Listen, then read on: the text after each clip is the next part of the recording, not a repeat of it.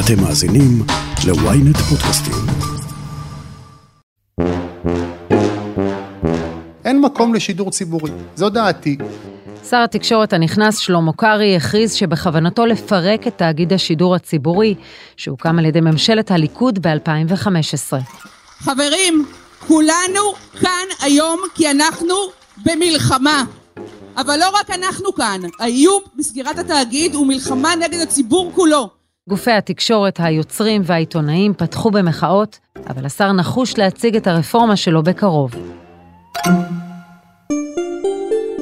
מה קרה? למה דווקא עכשיו תאגיד השידור על הכוונת של ממשלת נתניהו הנוכחית?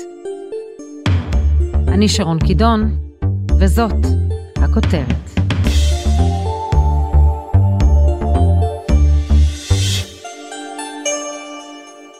בעוד כשבועיים צפוי השר שלמה קרעי לכנס מסיבת עיתונאים חגיגית ולפרט בה את תוכניתו לפירוק השידור הציבורי. את הרמזים הוא כבר מפזר מיומו הראשון בתפקיד. כן, המדינה יכולה לתעדף ולתת ולתמרץ הפקות שאת, שאומרים, הנה, בלי התאגיד לא היו מפיקים את הסדרה הזאת והזאת. רז שכניק, עיתונאי התרבות של ידיעות אחרונות, מסביר שזה לא מקרי שההתבטאות הראשונה של שר התקשורת קרעי היא דווקא בנושא התאגיד. אה, כהצהרת כוונות, אנחנו כאן הגענו, הליכוד ניצח בבחירות, מרכיב את הממשלה, ובאה הממשלה ואומרת, אנחנו הבטחנו לכם, לבוחרים שלנו, את שינוי מפת התקשורת בישראל, התאגיד נתון בעצם בידיים ממשלתיות, זה התחנה הראשונה. עכשיו, אני לא מאמין להם, כפי שהסברתי בטור בשבוע שעבר, שהם באמת רוצים לחסל את התאגיד ולסגור, ולא מהסיבות הנכונות של דמוקרטיה או פלורליזם, אלא מסיבות, מה לעשות, יש הרבה משרות נחשקות, הרבה מקומות למקורבים, ולאוהדים ולכל מיני כאלה, ואפשר לשים אותם בכל מיני משרות נחשקות בתאגיד, גם בגלי צה"ל. ואגב זה לא פטנט של ממשלות הימין, כן? גם ממשלות השמאל השתמשו בתאגיד ובגלי צה"ל למינויים מקורבים שלהם. אז זה העניין אה, אחד. דבר שני, אה, קרי בגיבוי, אה, השר בגיבוי מלא של נתניהו, רוצה בעצם להכפיף את הסלוגן המפורסם של מירי רגב על המציאות. כלומר, מה שווה התאגיד אם אנחנו לא שולטים בו. בשנת 2014 מחליטה ממשלת נתניהו באמצעות שר התקשורת דאז גלעד ארדן, בעקבות המלצות של ועדות רבות שהוקמו לטיפול בנושא, לפרק את רשות השידור ההיסטורית, שנתפסה כמסואבת, לא רלוונטית ופוליטית. שירות לציבור מרשות השידור. בימים אלה נשלחו הודעות תשלום מיוחדות לאזרחים שעדיין לא הסדירו את מלוא חובותיהם באגרת הטלוויזיה. קיבלת הודעה לתשלום חובך באגרה, שלם בהקדם. זוכרים את האגרה ההיא? היא בוטלה, ובמקומה הוחלט כי תקציב התאגיד יצא מתקציב המדינה. שלם את האגרה עכשיו, אל תמתין לביקור המעקלים. יש, יש תמורה. תודה מאגף הגבייה. הסכום המדובר הוא של כ-800 מיליון שקלים בשנה. המהלך לפרק ולהקים את תאגיד השידור הציבורי החדש יוצא לדרך בשנת 2015 ומתממש ב-2017 באופן רשמי. ב-31 למרץ 2015 אגרת הטלוויזיה תבוטל. אנחנו מתחילים היום תהליך שאי אפשר להפריז בחשיבותו של הצלת השידור הציבורי וחיזוקו. מאז לתאגיד יש הצלחה לא מבוטלת בעיקר בתחום הסדרות התיעודיות וסדרות הדרמה, אז מה פתאום ממשלת נתניהו הנוכחית עושה פניית פרסה? קרעי אומר כמה דברים. אני, אני אתחיל למשל עם הטענות הנכונות. הטענות הנכונות שלו אה, מדברות בעיקר על הצד הכלכלי. אין שום סיבה, ופה צודקים אה, אנשי ליכוד, שהממשלה או המדינה או משלמי המיסים יממנו את התאגיד בכ-800 מיליון שקל בשנה. זה סכום מופרך, זה סכום לא נכון, שום סיבה. אז כאן הטענות נכונות. Uh, הטענה השנייה, שאני מסכים איתה, uh, הטענות של הליכוד ושל השר, זה שאין מספיק ביטוי במארג היצירתי של התאגיד לכל שכבות האוכלוסייה. ואם אנחנו מסתכלים על הסדרות ועל התוכניות השונות וגם על הדוקו, יש צדק אה, בממשלה החדשה שהימין אה, לא מיוצג שם מספיק טוב. מסכים, אגב, היה טענה כזאת צודקת בעבר שנוגעת לעיתונאים שרון, לעיתונאי התאגיד, וזה שונה. הכניסו יותר עיתונאים שמייצגים כביכול את הצד הימני, וזה בסדר. עד כאן הטענות הנכונות. כל השאר, אה, מה שהוא רוצה זה טענות הזויות ומגוחכות, לפגוע ביצירה. מה זה כוחות השוק? מה זה לפגוע ביצירה הישראלית? ברגע שהממשלה, אנחנו משלמי המיסים, מעבירים מאות מיליונים לתאגיד והוא משתמש בזה כדי להפיק הפקות מקור, התאגיד באופן ישיר ובעקיפין, באמצעות הכסף הזה, מממן אל, אלפי משפחות ועשרות אלפי אנשים, ואם הכסף הזה יקוצץ, המשפחות האלה לא יאכלו, נקודה. אין תחליף. למה אין תחליף? אני אתן דוגמה. שעת נעילה. 270 אלף חיילים סורים על 1,600 טנקים עושים מדרכם כרגע לתוך מדינת ישראל עם 960 כנר ארטילריה ו-354 מטוסי קרב. אתה יודע כמה טנקים יש כאן לצה"ל? 177. 177 מול 1,600 שיש להם. כן, שעת נעילה שהביאה הסדרה אה, על מלחמת יום הכיפורים, שהעלתה לדיון מאוד חשוב, שרון, את העניין הזה של הלומי הקרב, ואת המלחמה בכלל. ושעת נעילה, לא קשת, ולא רשת שאת מכירה היטב, רצו אותה, למה? לא בגלל שהיא לא טובה, כי הם לא יכולים, היו יכולים לעמוד בהוצאות הכבדות, זו סדרה שמפסידה כסף. שסדרה כזאת יכולה לעבוד רק בתאגיד, כי הוא אה, משוחרר משיקולי רווח ורייטינג. ולכן כל ההצעות של השר, למעט השתיים שהזכרתי, לפגוע בתוכן, בחדשות, אוקיי, אז חדשות גם צריך לקצץ, אבל זה הצעות שהן מופרכות. זה מהלכים גם שהם מראים, סליחה, כן, על, על חוסר הבנה בשוק. באמת חוסר הבנה, להגיד על ההפקות המקור שהרייטינג ככה וככה ואין תמורה, זה, זה חוסר הבנה, למה? א', התאגיד אמרנו לא נמדד לפי רייטינג, ב', אתה מסתכל על הדיגיטל, אתה מסתכל על הפלטפורמות האחרות, התאגיד הרי מחויב לתת בדיגיטל את, את התכנים לכולנו חינם, בדיגיטל יש חשיפה עצומה לעוד סדרות, אז זה לא רלוונטי העניין של הרייטינג. בנימין נתניהו לא מתבייש לשבת עם חבורה של עיתונאים ולהגיד התאגיד הציבורי חמק לי מבין האצבעות בצוק איתן. אני המחזור של ההורים ששלח את הילדים לצוק איתן. החברים של הבן שלי נהרגו במלחמה הזאת. והחלל שבנימין נתניהו מדבר עליו, של מה שחמק לו מבין האצבעות זה התאגיד, זה מה שאמר עמית ליאור, יושב ראש ועד התסריטאים דאז בוועדת הכלכלה של הכנסת בשנת 2016. הוא אמר את זה לאחר שכשלושה חודשים קודם לכן, נתניהו הצהיר בפגישה עם אנשי תקשורת שהוא מצטער על המהלך של הקמת התאגיד, ואמר שהחוק הזה חמק לי במבצע צוק איתן. ארדן קיבל יד מחבקת משר האוצר אז אה, יאיר לפיד, ונתניהו ענה על השאלה הזאת בעצמו. כלומר, רוצה לומר, ראשי היה עסוק בצוק איתן, בהחלט היה עסוק אה, אה, לא עלינו בצוק איתן, ומאחורי גבי, ובלי שאני אהיה מפוקס, אה, סגרו את רשות השידור. והתשובה היא פשוטה, אם נתניהו היה מפוקס, הוא בעצמו אומר, לא אני, כנראה שהדבר הזה לא היה מקבל את האור הירוק ממנו. התפיסה הכלכלית-ליברלית של הליכוד ושלנו בימין הכלכלי זה שלהסיר חסמים, להסיר רגולציה ולהסיר גורמים שהם פוגעים בשוק החופשי ובתחרות. יש סוג של כשל שוק דווקא בגלל הערוצים המסחרים. אורי שנהר, שהיה בכיר בערוצים המסחרים קשת ורשת, דווקא חושב שיש צורך בשידור ציבורי. התהליכים שעולם המדיה עבר בשנים האחרונות הם אה, מהפכה של ממש. המהפכה הזאת היא בעיקרה מה שנקרא סטרימרים או OTT או מה שכולנו מכירים בתור נטפליקס או אה, דיסני פלוס או וכן הלאה וכן הלאה.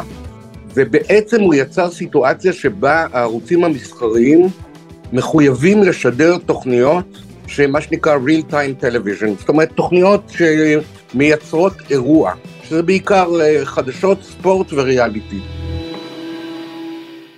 עכשיו התוכן שהוא תוכן תרבותי, בעיקרו מה שאוהבים לכנות בארץ סוגה עילית, שזה בעיקר סדרות דרמה, אבל גם סרטים דוקומנטריים, סרטים תיעודיים, אין מבנה כלכלי שיכול להצדיק את זה. והצורך של שידור ציבורי, לא שהוא פחות, הוא הרבה הרבה יותר מכפי שהיה לפני עשר או עשרים שנה. אז אולי ההצעה של קרעי לחלק כסף לערוצים המסחרים, לתמרץ אותם לייצר תוכן יותר איכותי, היא הצעה לא רעה. תראי, לקבל כסף זה תמיד טוב, זה טוב שאת תקבלי כסף, זה טוב שאני אקבל כסף, זה טוב שהערוצים המסחריים יקבלו כסף. אבל, קודם כל הם לא צריכים כסף. אולי אסור להגיד את זה, אבל צריך להגיד את האמת. היה כשל שוק כשהיו שלושה ערוצים מסחריים, עשר, קשת ורשת. היום כשהיה מיזוג בין רשת לערוץ עשר, שני הערוצים המסחריים מרוויחים ומרוויחים די בסדר כדי שהם יהיו מסוגלים לעשות את מה שהרגולציה או מה שהחובות שיש להם ברישיון שהם קיבלו מהמדינה, כולל סוגה עילית. אבל סדרות, בואי ניקח את שתי סדרות הדרמה האחרונות ששודרו בכאן. אחת זה קרתגו. Because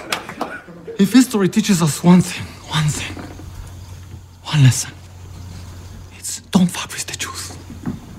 Don't fuck with the Jews! והשנייה זה סדרה חדשה בשם אבירם כץ. תפתח בבקשה בעמוד 12, תקריא לי מה שמסומן שם. מה כתוב? שבע אומן. הופה. אתה רוצה להסביר? אני לא יודע, לא שמעתי בחיים על האישה הזו. ובכל זאת השם שלה מופיע בסיפור שלך, ועכשיו היא נהדרת. זה לא מוזר? מאוד מוזר, זה מאוד מאוד... אף אחד מגופי השידור בישראל לא היה משדר את זה. קרתגו היא סדרה מאוד יקרה, לדעתי משהו כמו 20 מיליון, לסדרה של שבעה פרקים. היא סדרה תקופתית, היא לא סדרה רייטינגאית, וגם אבירם כץ, שראיתי אמנם רק פרק אחד, כי השידור שלה רק התחיל עכשיו, היא סדרה ניסיונית, היא סדרה נועזת, היא סדרה פואטית, היא סדרה לא רייטינגאית בעליל, עם יוצרים נפלאים, שלשמחתי היה לי גם את הכבוד לעבוד איתם, אבל היא סדרה שלא עובדת בכללי המשחק שהשוק המסחרי עובד בהם. תראו, אני, אני אתן את זה אולי כדוגמה הפוכה. I met this lawyer, we went out to dinner, I had the lobster bisque, we went back to my place, yada yada yada, I never heard from him again. But you yada yada over the best part. No, I met סיינפלד, כשיצא, הוא בכלל לא שודר, יש באמריקה מונח שנקרא, הוא בעצם כמו השחקן השישי, הוא מחליף סדרות שנופלות. והוא נכשל במשך שלוש שנים, היה מנכ"ל ל-NBC שהיה לו חזון, הוא לימד שפה. כאן, גם בקופה ראשית, אבל גם בדוגמאות שנתתי קודם של קרתגו ושל אה, אבירם כץ, לוקח סיכונים. הגופים, גם המסחריים וגם הוט ויס, אין להם את הלוקסוס הכלכלי לקחת סיכונים. האנלוגיה לזה היא באנגליה, כשהיה BBC ואז היה את הערוץ המסחרי שנקרא ITV, קם ערוץ 4, Channel 4. Channel 4 הלך למאוד אה, אינטלקטואלי מצד אחד, ומצד שני היה הכי נועז בעולם. לשם הולך התאגיד, וטוב שהוא הולך לשם, והוא עושה דברים שאף אחד לא יכול לעשות, כולל גם קופה ראשית. ואני חושב שזה המבחן לצורך של שידור ציבורי. אחת הטענות המרכזיות נגד התאגיד היא כי הוא לא מביא רייטינג, ונכון שחוץ מהמונדיאל או האירוויזיון, הצפייה עומדת על אחוזים בודדים, הרבה פחות מהערוצים המסחריים ממול. אבל השאלה אם רייטינג במקרה הזה הוא המדד הרלוונטי. שיטת הרייטינג היא שיטה שבודקת באמצעות אה, טכנולוגיה מסוימת, שלא ניכנס אליה כרגע, את הצפייה בזמן אמת או הצפייה ב-24 שעות האחרונות. רוב סדרות הדרמה בעולם לא משודרות בזמן אמת. אני קודם הזכרתי שהערוצים המסחריים, יש להם תמריצים לשדר ריאליטי, כי הוא נמדד בזמן אמת, והוא נצפה בזמן אמת, וכך גם חדשות. אבל סדרות דרמה, אם עולה עכשיו סדרה בנטפליקס, את לא צריכה לראות אותה באותו יום. התאגיד גם כחלק מתפיסה מאוד מתקדמת שלו, שרק ערוצים מסחריים, גם ה-BBC באנגליה עשה את זה, הוא שם את כל התכנים שלו בדיגיטל, ביוטיוב, פתוח לכולם מהיום הראשון, והיא תפיסה שהיא תפיסה שלא נמדדת ברייטינג ב real time. אגב, רק הבוקר קראתי את סיכום השנה האחרונה של ועדת המדרוג, ויש נתון שמאוד היה בולט לי אה, לעיניים, ש-43% מהצופים בכאן 11 הם מתחת לגיל 45, 16% הם מתחת לגיל 24.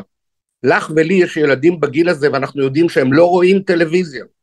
אבל הדבר היחיד שהם מוצאים את עצמם הצעירים, הם בצפייה של תכנים של התאגיד. כולל אגב בדיגיטל, שזה בי פאר הדיגיטל הכי חזק בישראל, מפרויקטים כמו דוקותיים, שהוא פרויקט, פרויקט דוקומנטרי, ועד אנימציה. אף גוף שידור לא יעשה את העבודה החשובה הזאת, לא לטלוויזיה הישראלית, אלא לתרבות הישראלית וליצירה הישראלית.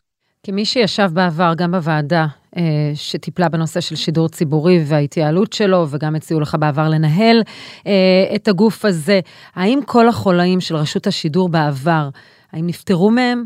האם התאגיד אפשר להגיד שזה גוף הרבה יותר יעיל והרבה יותר נותן תמורה לכסף? אני מודד את זה ברמת התוצאה. ברמת התוצאה על המסך, או צריך לדייק ולהגיד על המסכים, כי זה גם בטלפון שלי וגם בטאבלט וגם במחשב וגם בטלוויזיה, התוצאה היא מאוד מאוד מרשימה, בפרק זמן קצר מאוד יחסית, הם עברו מהפך. המהפך הוא שרשות השידור שהייתה זקנה, אנכרוניסטית, מסואבת, התוכן, וזה בסוף מה שמעניין אותי, שמגיע אליי מהמסך, אני קודם הזכרתי את העובדה שזה הערוץ עם הצופים הכי צעירים. רשות השידור, הצופים העיקריים שלה היו 55 פלוס, כמעט 60 פלוס. היום העסק התהפך, אז האם יש היום בתאגיד בערך אלף עובדים, האם אפשר לעשות את זה ב-800? אני מניח שכן, אני לא מכיר אף גוף, כולל הגופים המסחריים שניהלתי, שאי אפשר אה, לקצץ בהוצאות. אני לא חושב שזאת השאלה, אני חושב שהשאלה היא מה הערך שאנחנו מקבלים, או נקרא לזה value for money, אני אסביר. בסופו של דבר, העלות לכל אחד מאיתנו כאזרח מדינת ישראל מכספי המיסים הוא כמעט 20 שקל לחודש. זה עלות התאגיד. תקציב התאגיד הוא קצת יותר מ-700 מיליון שקל, שלא כולו מגיע מכספי המיסים, כי חלק זה גם פרסומות אה, ברדיו ותשדירי שירות וחסות, מורידים את החלק הזה, מחלקים את זה לשניים וחצי מיליון בתי אב, אני מקבל בערך 20 שקל. רק כדי לסבר את האוזן, בדיסני פלוס אני משלם פי, פי שניים, והשאלה היא מה, איזה ערך אני מקבל לתרבות העברית, ליצירה הישראלית, תמורת ה-20 שקל האלה. אורי שנר, הסיכום שלך, היה והתאגיד ייסגר, אנחנו נקבל את אותו תוכן במקומות אחרים? אם חלילה תאגיד השידור ייסגר, האם יהיה לנו חלופה לתרבות הישראלית לזה? התשובה היא לא. אין. פשוט אין. עכשיו, זה לא רק האלף עובדים שהזכרנו, התאגיד עצמו לא מפיק שום תוכן, כל התכנים יוצאים החוצה. תעשיית הטלוויזיה על כולה, יוצרים ומפיקים ובימאים ותאורנים וסאונדמנים ועורכים, אנחנו מדברים על אלפים, אלפי משפחות, שחוץ מזה שלא יהיה להם את מקור פרנסתם, אבל אנחנו מדברים על יוצרים שלא יהיה להם בית, לא יהיה להם איפה לעשות את זה. אורי שנר, תודה רבה. תודה רבה לכם.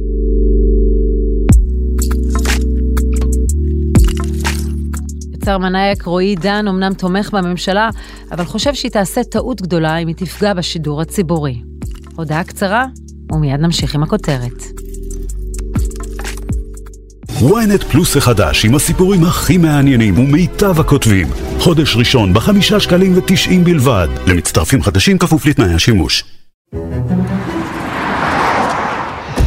שלום, יש בעיה?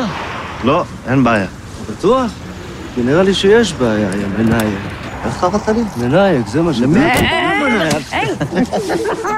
מנאייק היא אחת הסדרות המצליחות והמדוברות בכאן 11. בתסריט דמיוני לגמרי, ראש הממשלה שם מנסה לטרפד חקירות ממשלה נגדו על ידי מפכ"ל מושחת. אבל יש מי שרואה קשר בין המציאות כאן למה שקורה בסדרה, בכל הקשר לרצון של הממשלה לשלוט. היוצר רועי עידן, שדווקא ידוע בתמיכתו בממשלת הימין, לא אוהב את הרצון של הממשלה הנוכחית להניח את ידיה על השידור הציבורי. אני בעיקר לא כך מבין מה, מה הסיבה להתעסק עם התאגיד עכשיו, כי אני לא כך מבין איפה הבעיה כרגע אה, שיש איתו, אה, בניגוד נגיד למה שהיה בזמנו עם רשות השידור, זה היה ברור. ולי אישית חשוב לשמור עליו, כי אני, אני חושב, זו דעתי האישית, שיש לנו אינטרס כמדינת ישראל שיהיה אה, גם תרבות, גם בידור בשפה העברית, אה, בטח לאור זה שאנחנו מוצפים בתוכן אה, מכל העולם היום בלחיצת כפתור. ואנחנו חשוב לשמר את הדבר הזה, ואני אישית חושב, ש... ואני די יודע גם, כי אני מכיר את הביזנס, שבלי סיוע ממשלתי, התחום הזה יהיה לו קשה מאוד לשרוד בשוק החופשי, לצערי, כמו שהמצב הוא כיום. אחת הטענות היא שיצירת דרמה איכותית לא הייתה יכולה להיות מופקת בערוץ מסחרי, אבל דווקא מנהיג שלך, בעיניי לפחות, הייתה יכולה להיות משודרת בערוץ מסחרי.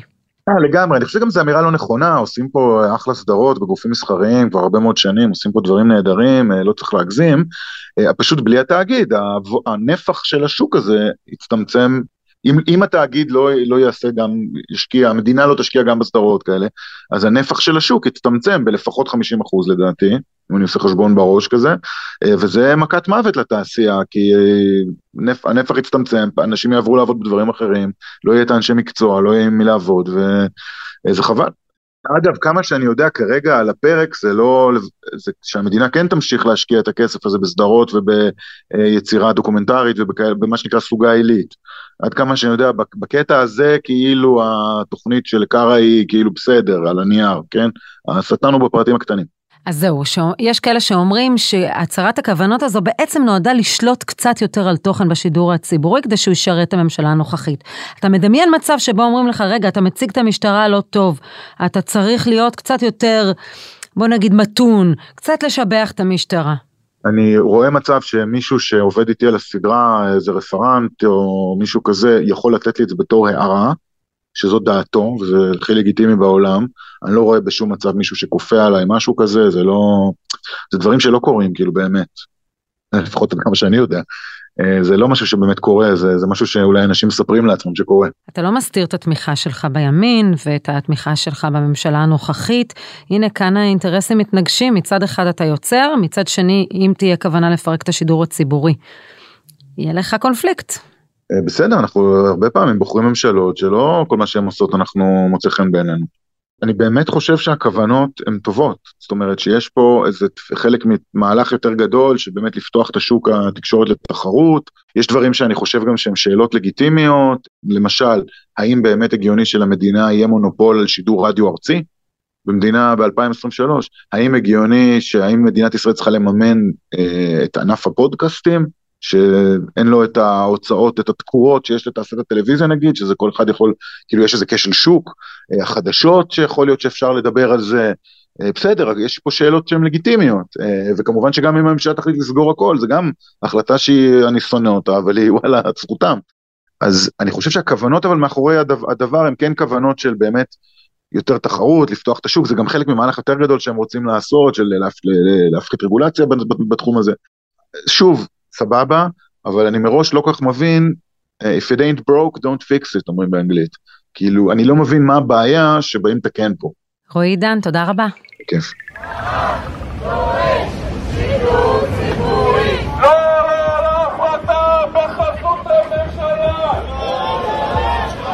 בחזרה לרז שכניק, מה בעיניך המטרה האמיתית של המהלך של קרעי? להפחיד ולשלוט. להפחיד, להכפיף את התאגיד למרותם, להכניס כמה שיותר אנשים של, אה, שמזוהים עם הליכוד, עם נתניהו, עם המורשת הזאת, לא לסגור. זה הכל בשביל להפחיד. עכשיו, מה, מה זה מהלך אה, קצת אה, מחוכם, למה? כי אני ואת נגיד, איזה כיף, לפחות לא סוגרים, נכון? והליכוד יגיד, מה אתם רוצים? הנה, לא סגרנו. תאגיד ממשיך. במשמרת שלנו לא נסגרים כלי תקשורת. יאיר לפיד רצה לסגור את ערוץ 14, אנחנו לא נסגור את התאגיד. אבל במחיר הזה, אה, אה, מה שהחשש הגדול הוא שתהיה התערבות פוליטית בתכני שידור התאגיד, השידור הציבורי, דבר שכבר אה, אין מ-2017, מהקמתו של התאגיד. אנחנו זוכרים איך רשות השידור הייתה נגועה פוליטית. לסיכום רז צ'כניק, להערכתך, הערוץ תאגיד השידור הציבורי כאן 11 ייסגר בסוף התהליך, או שזה עוד אמצעי לשנות קצת ולשלוט? לא, הוא לא, הוא לא ייסגר, אבל החשש הגדול שאם התהליך הזה באמת יקרה, אנחנו נקבל ערוץ מוכנע פוליטי. אז שכניק, תודה רבה. כיף גדול, תמיד. טוב עשתה ממשלת נתניהו שהקימה מחדש גוף שידור ציבורי משמעותי לפני כשמונה שנים. אי אפשר להתעלם ממוצרי האיכות שהתאגיד הוציא תחת ידיו בתחום הדרמה ותחום הדוקומנטרי. אפשר בהחלט לבחון תחומים בהם נדרשת התייעלות, ואין שום בעיה עם ביקורת על כסף ציבורי. אבל התאגיד שעולה שקלים בודדים לכל אחד מאיתנו, מניב לנו תמורה יפה בעד האגרה, שאנחנו כבר לא משלמים. אם ההכרזה על רפורמה או על כוונה לסגור את השידור הציבורי נועדה כדי לייצר איום ועל ידי כך שליטה פוליטית על התכנים, סביר שהיא תיתקל בהתנגדות גדולה לא רק על ידי מתנגדי הממשלה הנוכחית, אלא גם על ידי תומכיה. ועד כאן הכותרת להפעם. אתם מוזמנים לעקוב אחרינו בוויינט רדיו, באפליקציה, בנייד וגם ברכב, או איפה שאתם שומעים את הפודקאסטים שלכם.